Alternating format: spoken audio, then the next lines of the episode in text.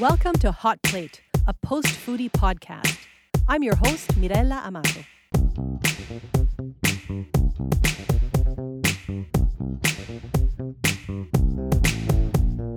Today on Hot Plate, zoonoses, super tasters, diets, and craftsmanship.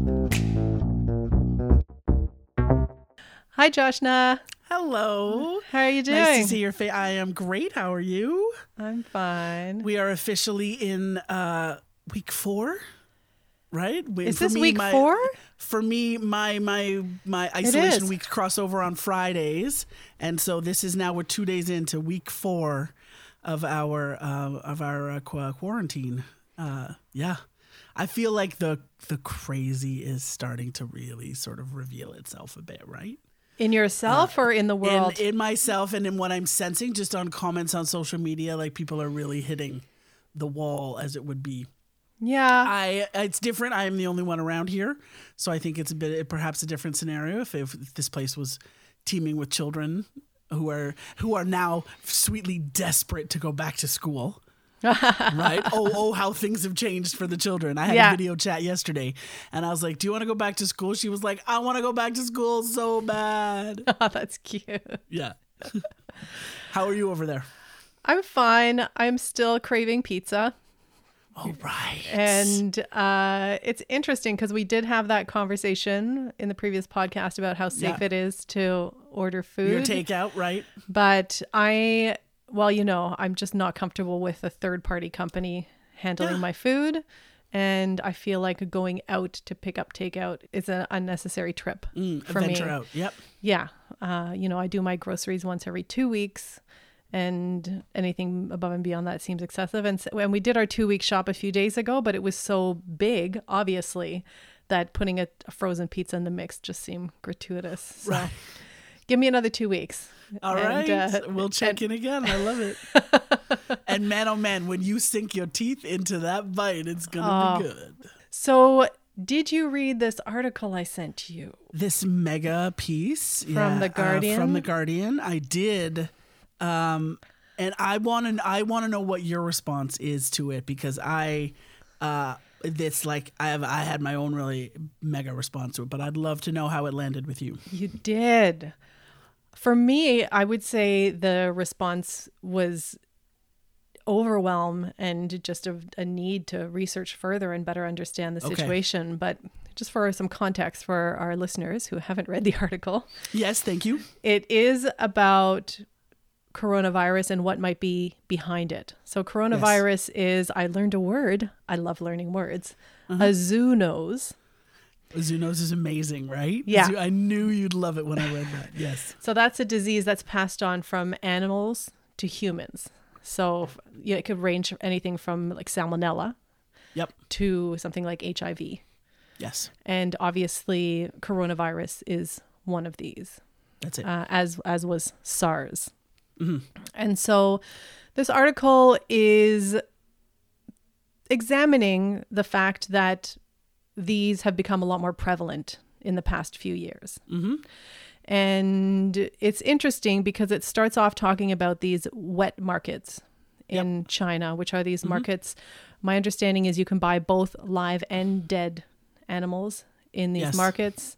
They also, I think, do at, at least the fish. I think they do kill on site. I don't know if they also do butchering. I have never been to a wet market. They definitely do butchering, and it is. I remember being there in both mainland China and Hong Kong, watching these meat, these butchers essentially just have cuts of meat out there, right? Just in my mind, the public health bells were all going off about how things have to be stored and held and all, right? Yeah. And just to see that, just the vibe and the story and the practice is just a really different one.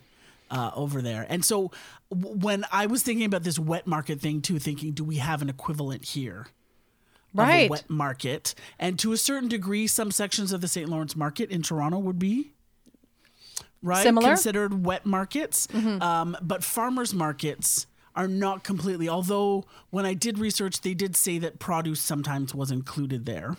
Yes. right? In wet market stuff. But generally speaking, our farmers markets are pretty dry markets. Mm-hmm.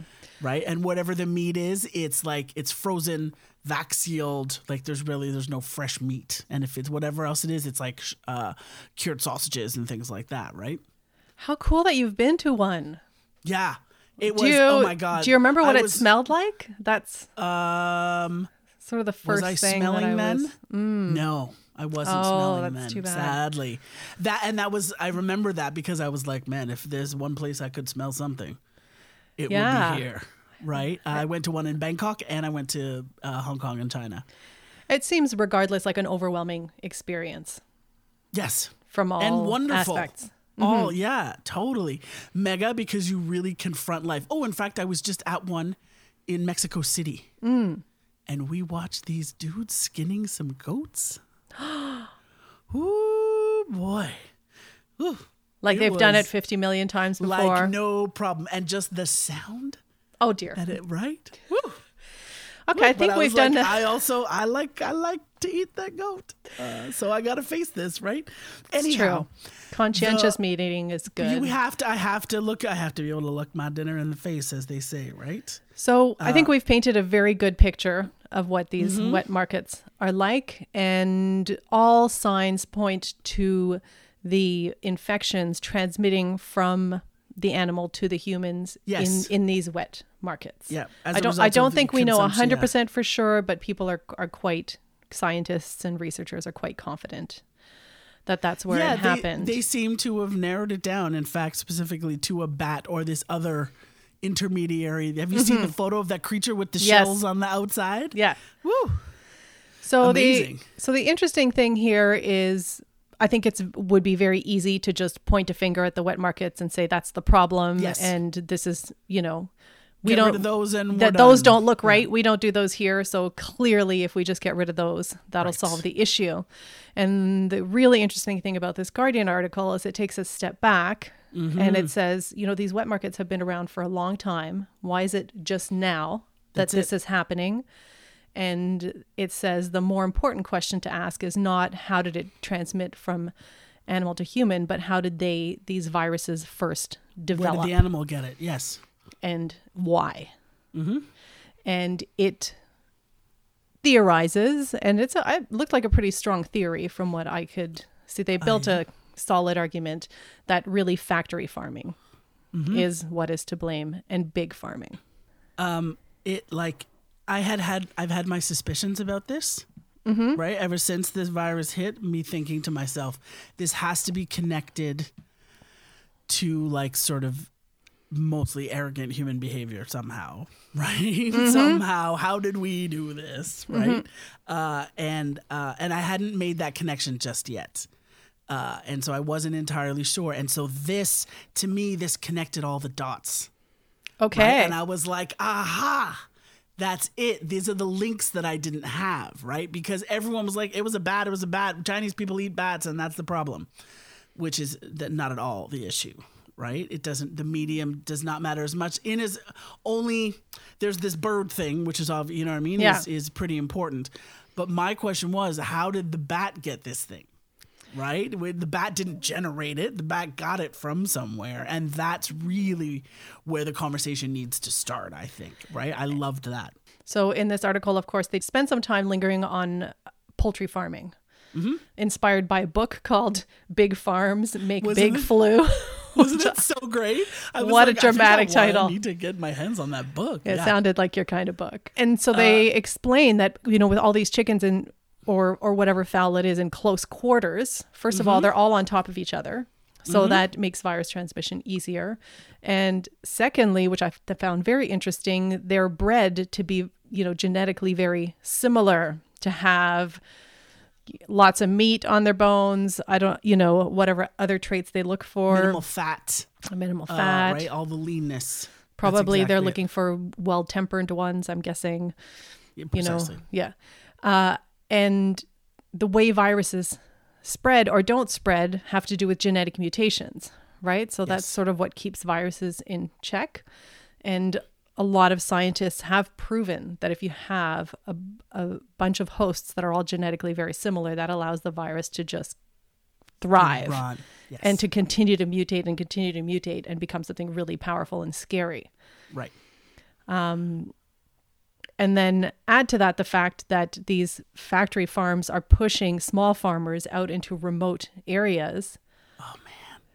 Where big one, right? yeah, the you know you know the land is less fertile, The so the larger the companies are not are, right? interested Yes. in. Yeah, um, and those farms are often near forests, and that's where the bats are. So we were starting to put you know connect the dots, so to speak. It's so it, it makes a lot of sense, right? There, the two pieces that I loved so much was this um this the clear link between the emergence of highly pathogenic avian influenza viruses and intensified poultry production systems. Yeah, yeah, right? That is super important because the timing even they actually they quoted some timing which said that the reduction you know uh, what, oh they talked about uh, the horses right and that Yeah. when horses were the mode of transport before cars Mm-hmm. horse uh, di- humans were more susceptible to diseases that horses carried yeah. Right and then the the advent of the motor car meant the reduction in the horse which simultaneously coincided with the rise in poultry farming Yeah. right? So that we just, on average, we don't realize it, but so much of what we consume is around a lot of densely packed birds. Yeah, and uh, I love the. I don't know if you caught this quote, but uh, I loved the sentence: "Chicken isn't cheap if it costs a million lives." Yes. Because a lot of what they're doing is cost-cutting Yes. measures, and Yes, for efficiencies. yeah, and uh, for efficiencies. And uh, I guess when the birds have these viruses, if it doesn't affect their meat production or their egg production or whatnot, then they, you know, they don't really feel they need to do something about it. Yep. And meanwhile, the virus is getting more and more virulent in the population until it's, you know, able to. Uh, I don't understand what it is, but there's a, you know, a virus has to have certain specific traits to be able to be passed on to right, humans. ready to move over. Right. So it develops that mutation or whatever that uh, extra piece is, and then, you know, off to the It's- wet market we go. I um I had been thinking about this and I found another piece. Actually, I think it might have also been the Guardian. Thank Mm-hmm. you, the Guardian, if you're listening.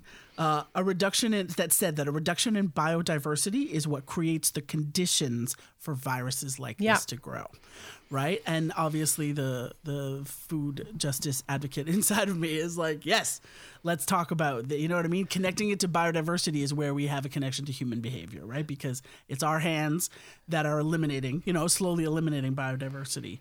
Um, and that is the piece because there, uh, there's a quote here that says that if a virus gets introduced into such a flock, a flock that that um, that has birds that are almost near genetic clones of one another, right? Is the idea. If a virus gets introduced into such a flock, it can race through it without meeting any resistance in the form of genetic variants that prevent it from spreading right? So genetic biodiversity are walls that will prevent this virus from continuing. It's walls that the virus will literally hit up against. Right. And Right. it's the polar opposite of what you mentioned off the top of this conversation, which is people pointing to China and saying, you guys eat all kinds of weird things That's and it. bats. And it's just, it's actually the, it's the lack of, it's the opposite end. The people who are minimizing the, the variety and focusing the very on making many, exactly. many of the same thing, that appears to be where the issue is That's arising. it. That's it. Right? So- Chasing boneless, skinless chicken breast. So while Uh, you were connecting the dots and feeling a sense, can I say a sense of vindication? Would that be fair? 100%, Yes. Uh, I went into overwhelm and Yeah. concern because I really don't see what the solution is. And the other piece of this article, it was just a short piece, so it was easy to miss. Mm-hmm. But they did mention that everyone's pointing their fingers to Chinese policy and how Mm-hmm. that needs to be, uh, you know, addressed. But a number of these poultry farms are not even owned by the Chinese. Yes. So they mentioned Yes. that uh, one, just as one example, a U.S. company called Goldman Sachs yes. bought they bought major they bought finance. ten poultry farms uh, for three hundred million. So that tells you these farms are not small. No. And at, at that all. point, I just I don't know how it works. Who's actually making the decisions? Mm-hmm. And if it's someone who's making the decision from far away, it's a lot even easier to, you know, ignore a virus that's Yeah. going through a chicken population that, you know, isn't affecting the meat and Precisely. doesn't and can't be can't be transmitted through eating them. Right. And the humans who are affected are far away. Yeah. Right? They're far away. It like I have to say, as somebody who has been running through the streets with a megaphone about uh, paying attention to our food system, Yeah. there is vindication, albeit very dire, intense circumstances, but there is Yeah. vindication in the fact that that that this is a tool for me now to say this is just the stakes have just gotten higher on our distorted and dysfunctional relationship with our food.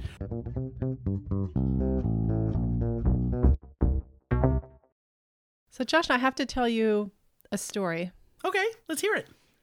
And it's a story about cilantro. Yeah. Yeah. Talk to me. And this story starts when I was 18. I moved to Montreal to go to school. Mm-hmm. And one day I went for pho. Okay. And I don't know if you're aware of this, but in Toronto, they make pho with basil on top. Yes. And in Montreal, the trend is to put cilantro. Oh, I didn't know that. top. I didn't know that. Okay. You know how there's those moments, uh, culinary moments that are just impressed in your memory? Mm-hmm. This is this is one of the big ones for me. Was Okay. sitting down in front of this soup, tasting this pho, and having this amazing, delicious flavor in my mouth that I had never experienced Okay. in my life. Okay. And I remember coming back so excited at, at the winter holiday and talking to my mom and saying, I have discovered this amazing, rare herb. And it's called cilantro. and I love my the mom said, proclamation. That's amazing. well, I assumed it was this, you know, really rare thing, especially because I'd had pho in Toronto many times. Right, of before and course. Hadn't Okay. come across it. My mom just looked at me and she said, "No, c- is very common. the only reason that you have not had it is because it tastes disgusting to me." Right. Okay. Your mom's got it. Okay. So I was initially horrified because how could anyone not find this flavor Right. spectacularly delicious? Mm-hmm. But then I learned what we now know, which is it's uh, genetic. Yes. Some people actually have a gene. It's called OR6A2. Yes. About 4 to 21% of the population have this gene, and it makes cilantro taste like soap. Yeah, and even smell like it.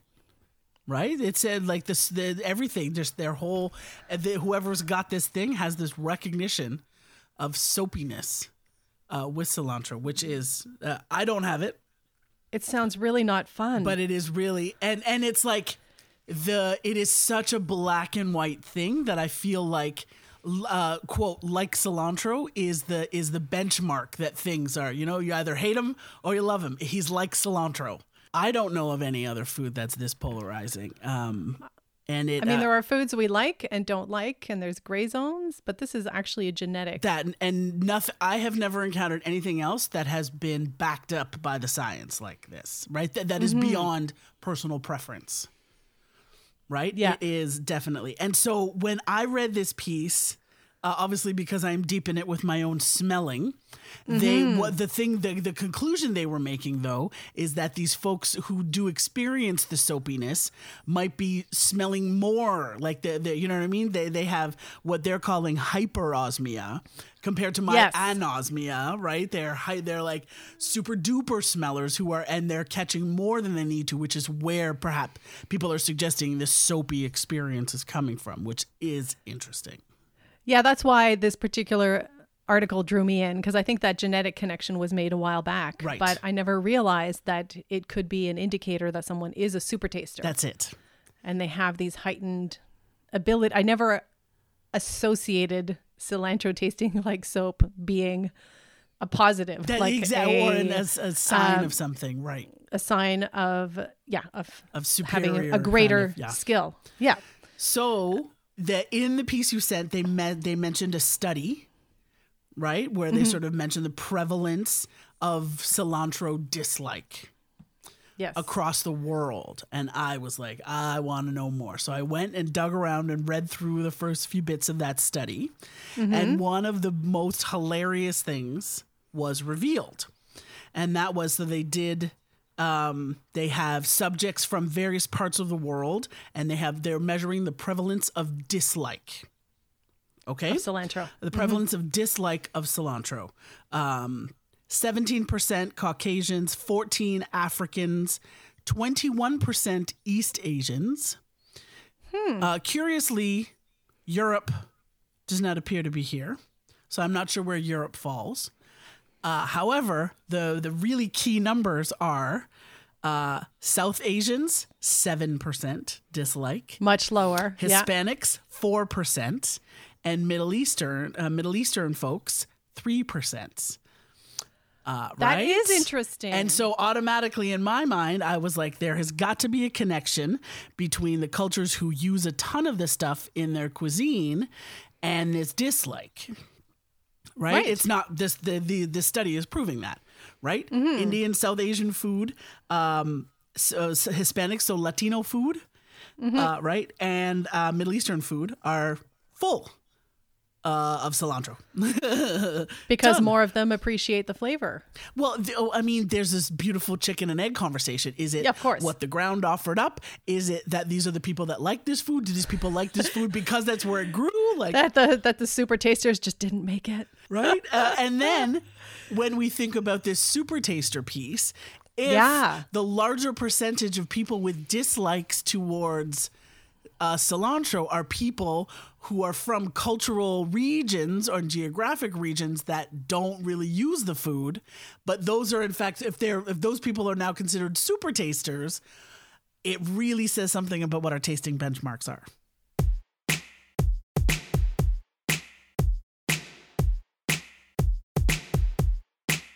Let's talk about keeping a varied diet. Yes. because I came across this article and it clarified something for me that I thought was very interesting mm-hmm. because I of course try to have as varied a diet as possible, but my breakfasts are always the same. I always have Yes. the exact same thing for breakfast. And what I thought was really interesting in this article is they specifically talked about breakfast and they said you, you don't need, really need to worry. If you have oats for breakfast every morning or toast, it doesn't really matter what you, because we're just talking about different kinds of cereal grains. Mhm, And here. starch, yes. And where it's really important to vary your diet is to vary your natural foods. So your seeds and your vegetables and your fruit. And the idea that, as we all know, these each contribute different nutrients, and you want to make sure.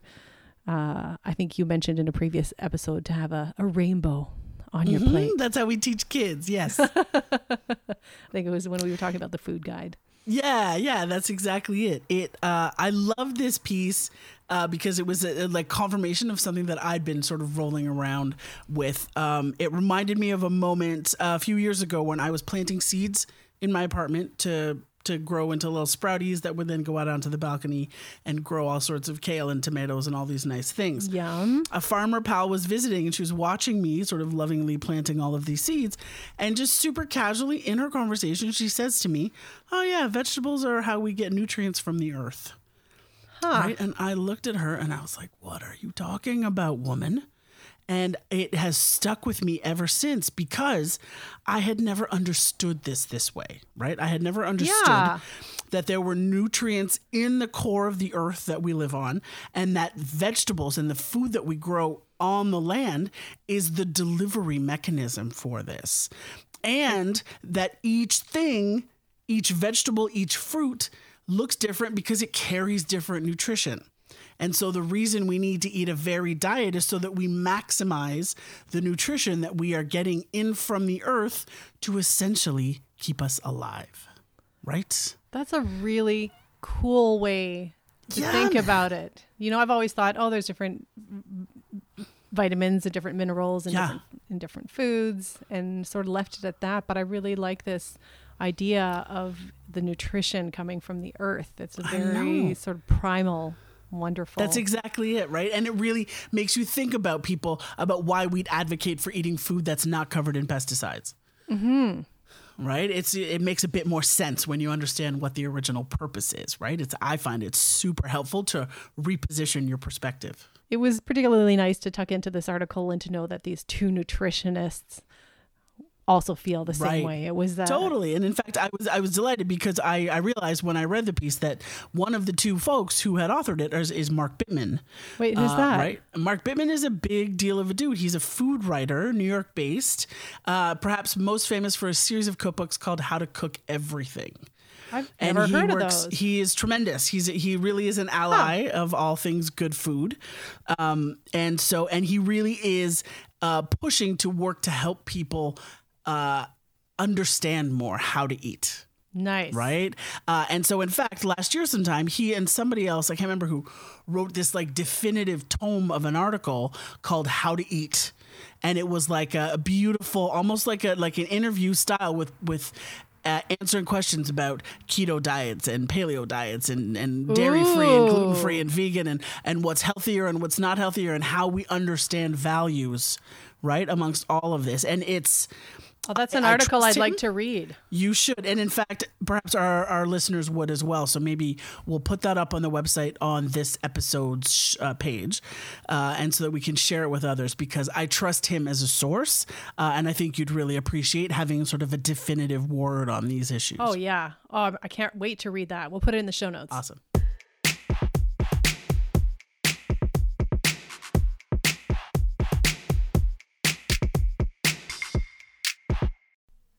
Okay, my dear, you sent uh, over this piece about how much you need to know about brewing beer, uh, right? And uh, and it was this awesome bit that really went deep into historical ale production and brewers in uh, on the other side of the Atlantic, right? Essentially to where we are. It's like the UK and other parts of Europe, Belgium, right, was mentioned, and the Netherlands. Um, but there, it, it it solicited so many responses for me right this is a very uh, prolific conversation uh, and so i'd love to know i want to know what you think about this beer thing and then i'll tell you about how i feel the connection to the kitchen uh, is involved but tell me what you think because i don't know enough about beer I'm glad that there's a kitchen connection there. I Yes. suspected that you would have some thoughts and opinions. But yeah, so the this all started it's quite a conversation that's going on online and it started with a blog post that was written called uh, five breweries every serious beer fan should right visit. yes And this particular list was all European breweries, and it was all old school European breweries that have been doing uh, very specific things like floor malting or uh, open fermentation. These these techniques that uh, have since been replaced by more modern techniques, but these breweries have stayed and they've been doing the same thing for years and years and years. And in the introduction, this article basically said, you know, to really appreciate beer, you have to go back to its roots. And right now in North America, things are a little bit insular and we are valuing innovation over craftsmanship. Right. And, uh, you know, not surprisingly, it ruffled a few feathers, right this notion. Now, in terms of where I stand, yeah what do you think I agree that craftsmanship has been lost okay for sure. And I don't know if we could point only to the fact that people don't have experience with uh, a large number of breweries in terms of travel. Certainly for myself, from my early days in beer, I saw travel as a necessity. mm-hmm It even in days where I could barely afford it, for me, if I wanted to understand German beers, I had to go to Germany. If I wanted to understand Sure. Belgian beers, I had to go to Belgium. That's just temperamentally where I was at. And it is possible that those experiences are what have colored my view. But there are other factors. And I think it's fair to say that right now we it's really innovation led okay I mean, just look at the beers that are out there. It's like, oh, can It's we true. put breakfast cereal in beer? Can we make it sour? Mm-hmm. Can we make it bitter? Can we make it bitter and sour at the same time? Can we put hops in it but not make it bitter? And can I we make it look like one? Be- you know, there's a blonde coffee beers now. Can we make it Yes, look like one? They do a little l'oeil, and I think that's greatly driven by consumers. People Mm-hmm. want new things, new releases all the time. But I do agree that a, a downside to that is that the craftsmanship is somewhat lost. And that's one thing that I do notice. When I go to Europe, I had this just spectacular experience.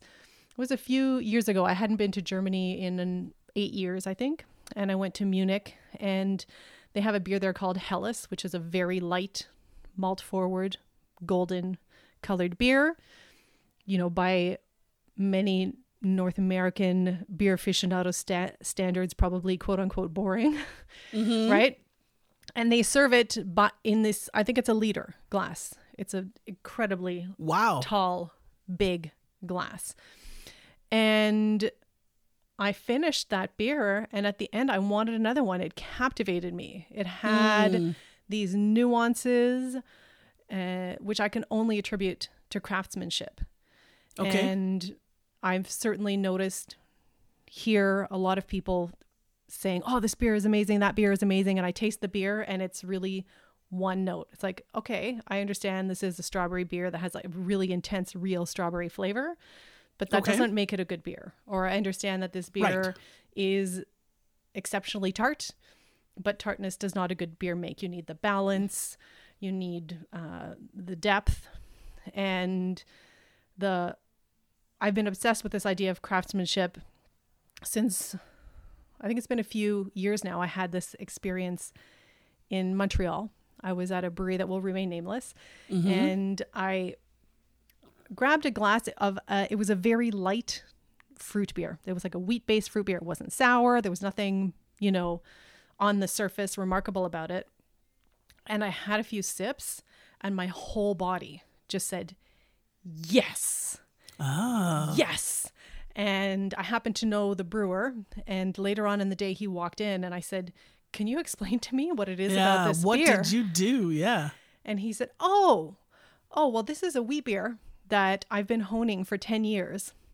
and that over these 10 years, I've found a way to make it exactly the way I want it to taste. And then when I got it there, I realized that this specific fruit might be a good complement. So, what I was tasting there was the craftsmanship, Totally. right? I was tasting Yep. this took 10 years of thinking and trial and Mhm. error. You were tasting this man's expert tinkering. Yeah. And that is something that uh, is sadly very difficult to find here. But I don't, you know, I don't know if I could point to travel being the solution. I don't know exactly where the solution is because I, I think it would be challenging for a brewery to always make the same beer for an extended period in time in North America. That's just yeah. not what Because consumers want. essentially, beer is a living thing. Mm-hmm.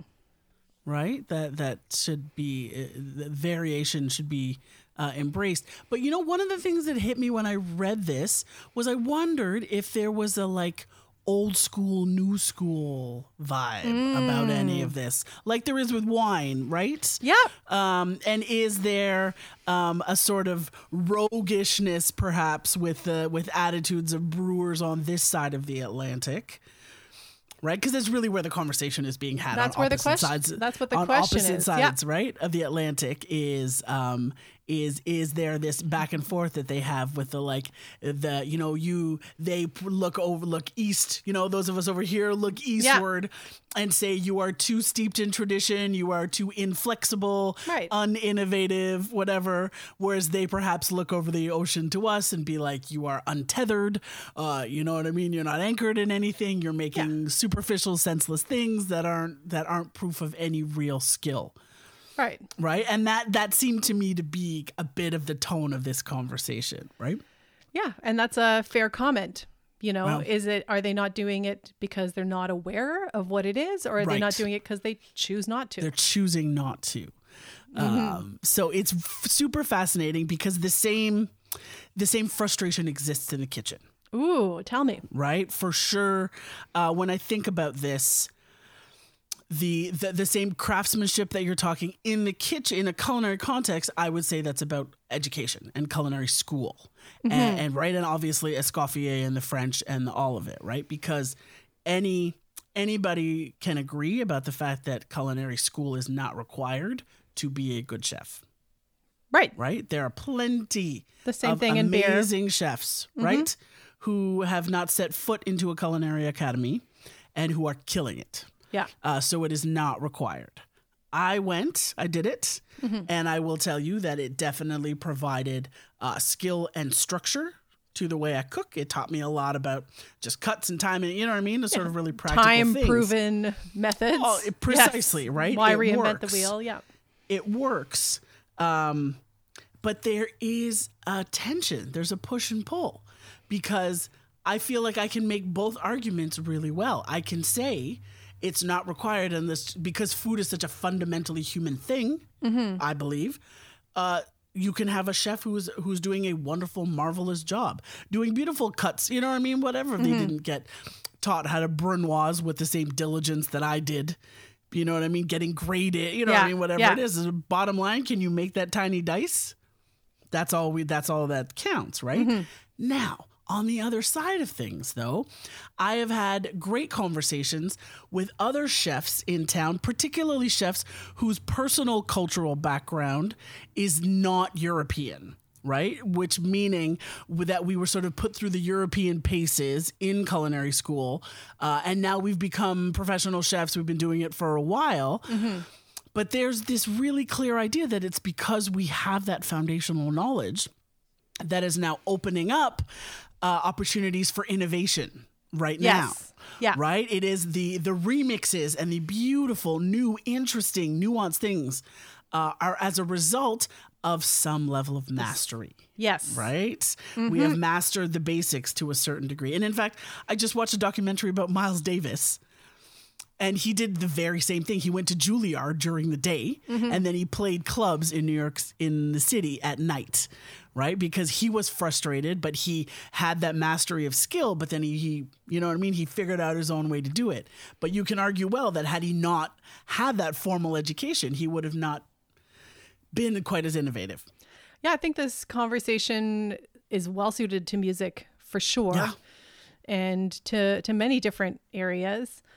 And for me, the interesting thing was really the fact that uh, there is a prevalence in North America towards innovation. There's very very few breweries doing the other approach.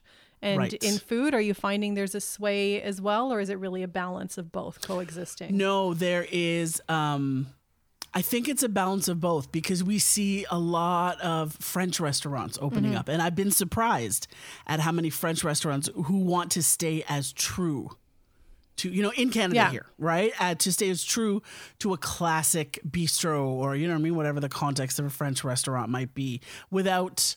Uh, and and there's pride in the sense that there's nothing fussy and fusion and there's no you know yuzu Right. or lemongrass you know what I mean like this is classic French flavor uh, and But- there's pride and comfort in that And do you feel that there might be a noticeable difference from someone going into, you know, crazy fusion exotic dishes who has the background and someone who doesn't? Or do, would you think it would I I will say yes. Okay. because I So think that, I think that it's I 100% and I still think that the most effective um, experiments are done when you're standing on skill and knowledge, right? And we see that when we're like, okay, how can we do this, but we can give this a different flavor or do that. We, you need to understand how that cake works. You need Mm-hmm. Yes. to understand what happens with the eggs and the sugar and the, you know, Mm-hmm. in there. You need to understand what uh, what it is about that marinade that's breaking down the proteins of that meat and will allow you to sear it in a certain way.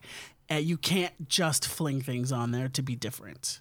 Right. I mean, you can, but it's. I think it's a bit disrespectful, and it's too much of a risk to take every time you cook something. Interesting. Well, I'm glad there's that crossover there. I was wondering if I was going too niche with no, this it was a conversation. good one. There's lots of ways this could have gone. I loved it. Thank you.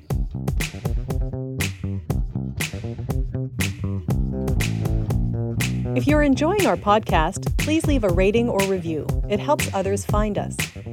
Hot Plate is part of the Frequency Podcast Network. Original music by Dave Bell. You can follow us on Instagram and Twitter at Hot Plate Pod. Follow me at Beerology on Twitter, Facebook, Instagram, and YouTube. and follow Joshna at Joshna Maharaj on Instagram, Twitter, and Facebook. Hot Plate is produced by Mirella Amato, that's me, and Dennis Coyne. Thanks for listening.